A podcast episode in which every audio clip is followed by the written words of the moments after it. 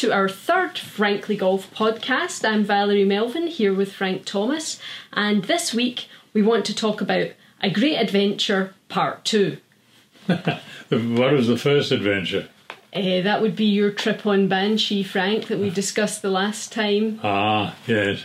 yeah, well, we and that was an adventure. We managed to make it, so we're here yes. to tell the story. And we're, we're still here actually indoors, as I'm sure all of you um, also are.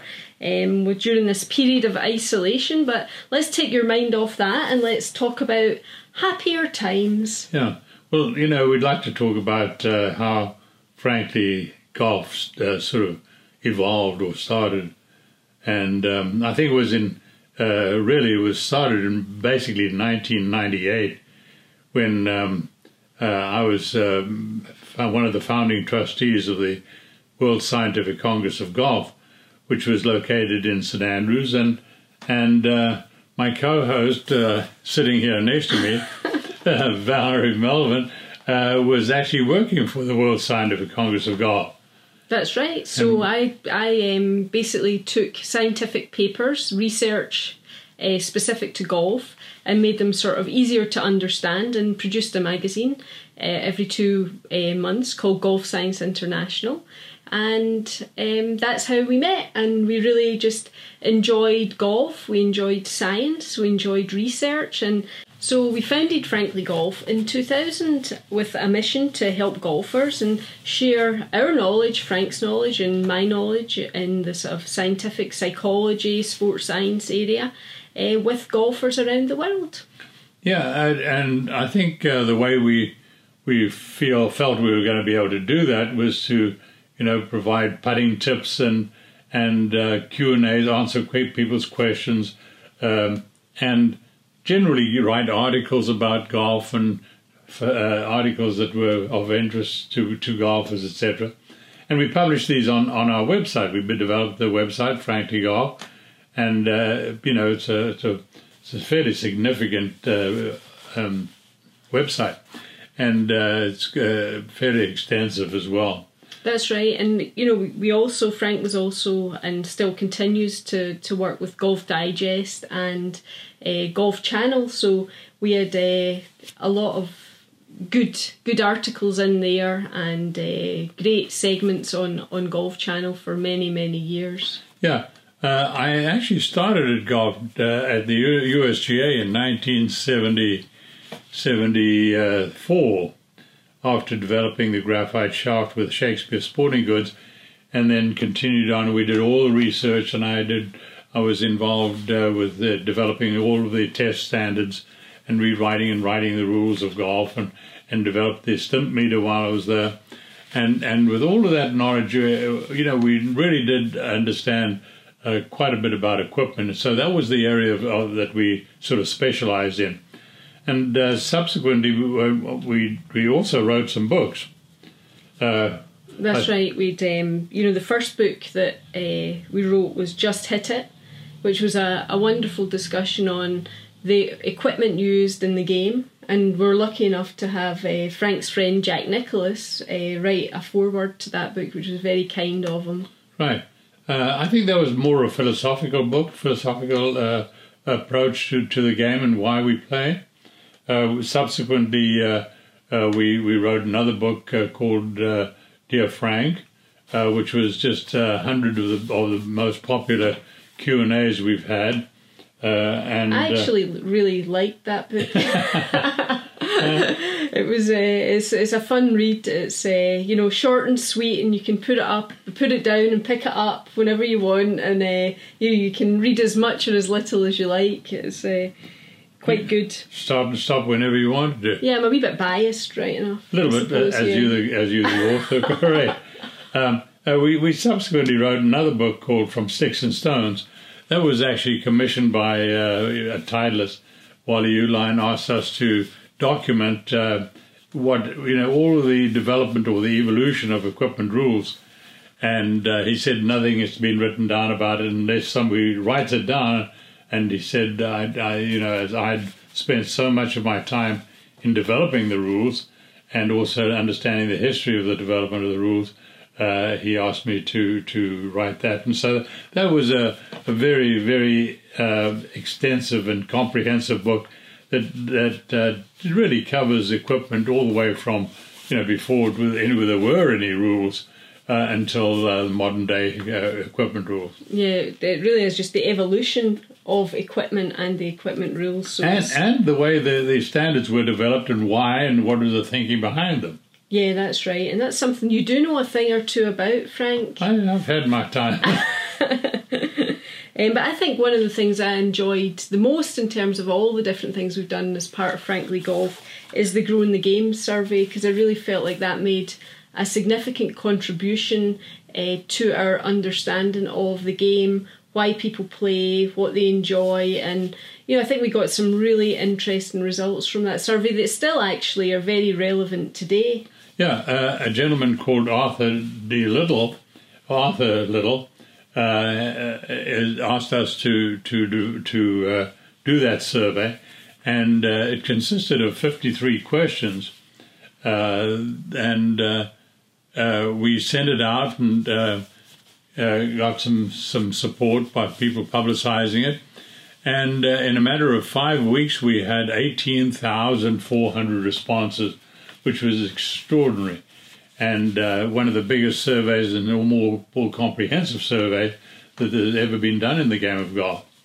And uh, it was. It turned out that we've written a, a there's an article on our website, which does gives you the summary of that particular and all the conclusion summary of the of the um, the survey.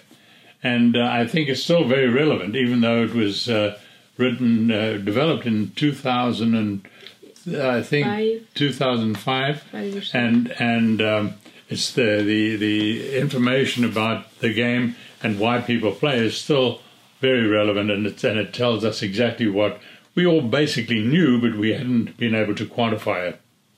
That's right, but I mean, I think probably one of the things that our company's best known for is our Frankly Frog putters and some of our, our putter designs, Frank. Well, that was the other part of the, our mission is to provide people with, with some equipment that uh, we felt was was lacking. There was a, a lack of understanding of the true science of, of, of putting, or putting certainly uh, putting technique, and also uh, the putters themselves.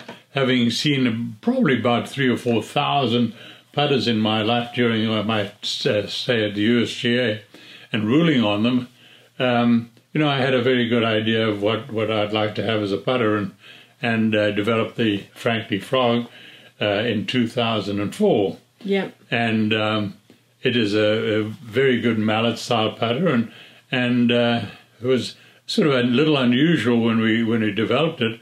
However, it was, seems to have uh, been uh, copied by many uh, manufacturers, uh, either identically or, or, or otherwise. But but the concept of having a higher moment of inertia about two different axes, or three different axes, in fact, to um, get the the weight back and increase the moment of inertia of the putter about two different axes. Ping did a very good job of the first one. We had toe heel weighting, very popular putter uh, for a long time, and now manufacturers have copied that too. Seems that once something comes out that really works, there, there will be um, you know various forms of it, and uh, now we see a lot of uh, putters very similar to the Frankly Frog yeah. on the tour. More sort of mallet style. You see yes. the shift because when we first came out with the Frankly Frog, there were very few putters that were you know, maybe that size, people thought, "Ooh, look at that! That's quite." You thought it was quite a large head, but now you look at it, it's not particularly large at all. yeah. And uh, you know, when in designing it, uh, I, I looked at it when I actually designed it at about two o'clock in the morning, after having all this experience about about how to design a putter from my days with the USGA, and then I, um, uh, you know, wanted to give it a name of you know, Thunderbolt A10, uh, like uh, that aircraft, anti-tank air- aircraft. And then when I drew it up the next morning, having written a sketch, developed a sketch about it that night, I drew it up in on uh, up to scale. Uh, in the morning, I looked at the thing and I said, "No, this looks like a frog." and uh, I was a little embarrassed about that and hoped that nobody would actually notice it. And when the next day, when we sent it down to the CNC guys, uh, uh, they developed it, and within 15 minutes, they came back and said, "This looks like a frog," which was rather embarrassing. You got to call it the Frankly frog, and that's how I developed the name. Yeah, and that's there's and the, hence the frog was born and and hasn't changed. I mean, and it's we still hopping, still yeah, the, hopping. the design has not changed one bit since since it was uh, since it was originally developed. Mm-hmm. And then we introduced a, a mid mallet and more of a blade style for people who wanted something just a little bit more compact. Right, right, and and they all work very well. But the original is obviously the better one, or the the mid mallet is, is another very good and very forgiving pattern. That's right. And the the other thing that's important to know is the fact that our and a lot of people you know it's important to have a putter that's well designed and works well for you but if you don't know how to use it it's sort of you know you, are just not going to do very well no matter how great the putter is that you have. So part of our mission was to also provide instructions for use with the putter and that began as a, a putting guide that include included some basic mechanics and also the mindset, um, which was a, which is a very nice addition to the putter um, because it gives people some basics to kind of get started on. Because typically, when you buy a new putter, you're buying a new putter because your putting's maybe gone off a little bit, um, and it gives you a nice some basic things to sort of reset to.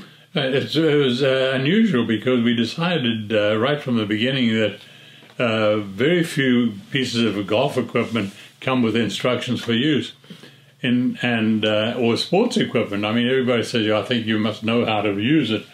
Uh, however, we we didn't make that assumption. We decided, well, we'll give you some instructions for use, and that actually evolved. That concept evolved from instructions for use into what we developed uh, later, which was a, a putting academy, mm-hmm. because we recognize the importance of putting which is at 45% of the score.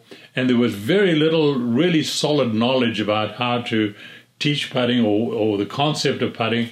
And so uh, we, we went ahead and, and started taking these instructions for use that we had for the putter and, and developed them into, into a very structured and systematic approach as to how you should teach putting, understand the basically the fundamentals of the of the of the putting stroke. Mm-hmm. And they're all based on scientific principles, and, and it was very interesting to see how that how that evolved at our academy. And we continued to research at the academy and and developed some extraordinary golfers uh, in that science. Yeah, we had um, Angel Yin, who's played in the, on the L, plays on the LPGA tour. And is probably most famous for her driving prowess, but she's also a pretty good putter um, and she she played in the Solheim Cup.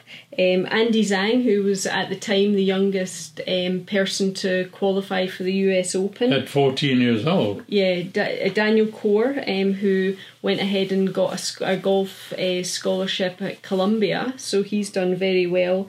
Um, Yvonne Zhang, and yeah, a number of youngsters who really not only were you know really outstanding golfers but outstanding people as well. Right.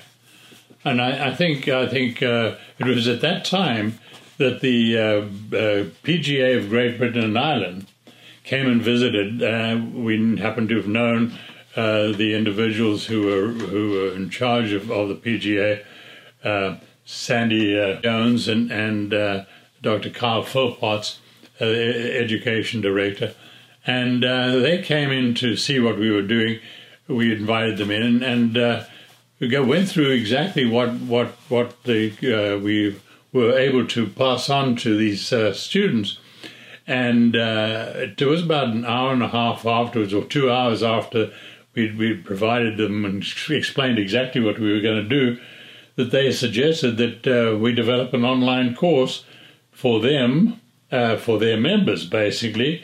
To fill the void in their education because there's very little instruction on putting. And so uh, the online uh, certi- we developed an online certified putting instructor course, which was um, uh, very structured, very systematic, and very simple because it basically describes exactly how to make a, a natural putting stroke and covers all of the basics uh, on, on putting. and uh, now and eventually we wrote a book.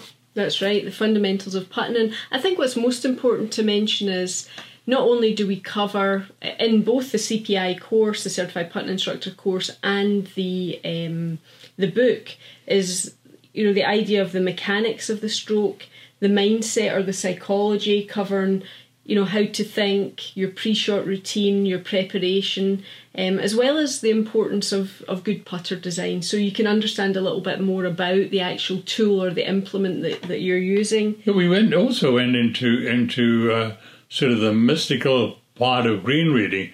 Uh, it's really not that that mystical. It's it's actually very very uh, scientifically uh, pure.